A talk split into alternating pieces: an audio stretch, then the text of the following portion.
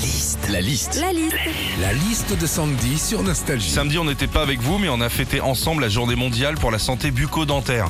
Euh, Sandy, t'en as profité pour prendre rendez-vous. T'es allé hier chez le dentiste. Qu'est-ce Ouais. qui se passe quand Sandy va chez le dentiste? Allez hop là Déjà, on va pas se mentir, on n'aime pas aller chez le dentiste. hein. C'est vrai, on a peur, on stresse, on appréhende la douleur. On est plus d'un Français sur deux à avoir peur d'aller chez le dentiste.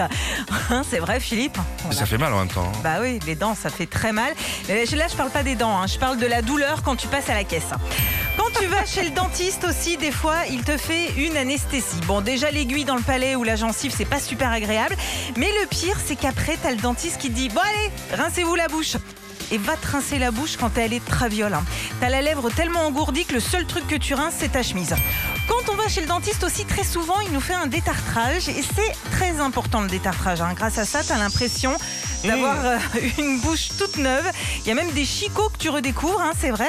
Avec le détartrage, tu arrives chez le dentiste, as 32 dents, tu repars, tu as l'impression d'en avoir 46. Enfin, quand tu vas chez le dentiste, ça sent Sensible. toujours le clou de girofle. Ah bon? Toujours. Alors c'est normal, ça calme la douleur, les rages de dents, c'est efficace aussi contre la mauvaise haleine. Le problème c'est que le clou de girofle, ça favorise aussi l'érection. Alors du coup tu Hein sors de chez le dentiste, t'as plus mal aux dents, par contre tu trimbales avec Popol au garde à vous.